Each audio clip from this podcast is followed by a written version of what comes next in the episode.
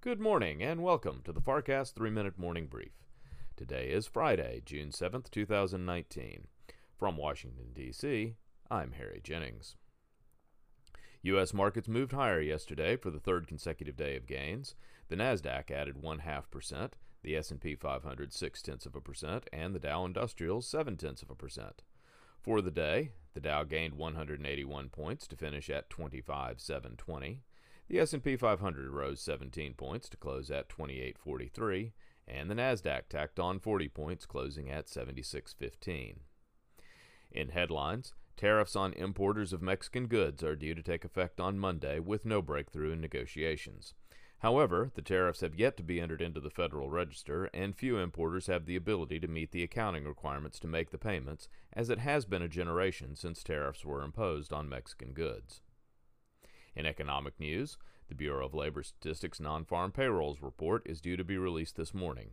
The private ADP Moody's survey released Wednesday indicated a sharp slowdown in job creation, and the BLS numbers will be closely watched. In overseas trading, Asian markets were generally higher in Friday's session. Mainland Chinese exchanges were closed for the Dragon Boat holiday. Hong Kong's HSI added one quarter percent in the day's trading, while Japan's Nikkei added one half percent in value.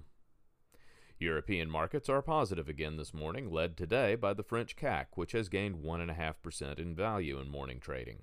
London's FTSE and the German DAX are each up three quarters of a percent at the lunch hour, and the All Europe Stoxx 600 is up seven eighths of a percent. In commodities, oil prices are rising this morning with the West Texas Intermediate benchmark trading at $53.07 per barrel, a gain of 48 cents above yesterday's final settlement. Gold prices are lower today, retracing most of yesterday's gains. Currently, gold is at 1337.80 per ounce, a decline of $4.90. In bond markets, U.S. Treasuries are largely unchanged, within one basis point of yesterday's final yields. Currently, the U.S. 2 year is yielding 1.88% and the U.S. 10 year 2.13%. The 2 to 10 yield spread has stands, stands at 25.3 basis points. U.S. futures have been trading higher overnight and have gained some momentum as dawn breaks on the East Coast. With three hours to go before the opening bell, the Dow Industrials, S&P 500, and Nasdaq all have implied opens up between three and four tenths of a percent above yesterday's closing prices. Thank you for listening to the FarrCast Three Minute Morning Brief. This weekend, take the FarrCast with you and listen as Michael Farr talks to experts and insiders on what shapes the economy and the investing landscape.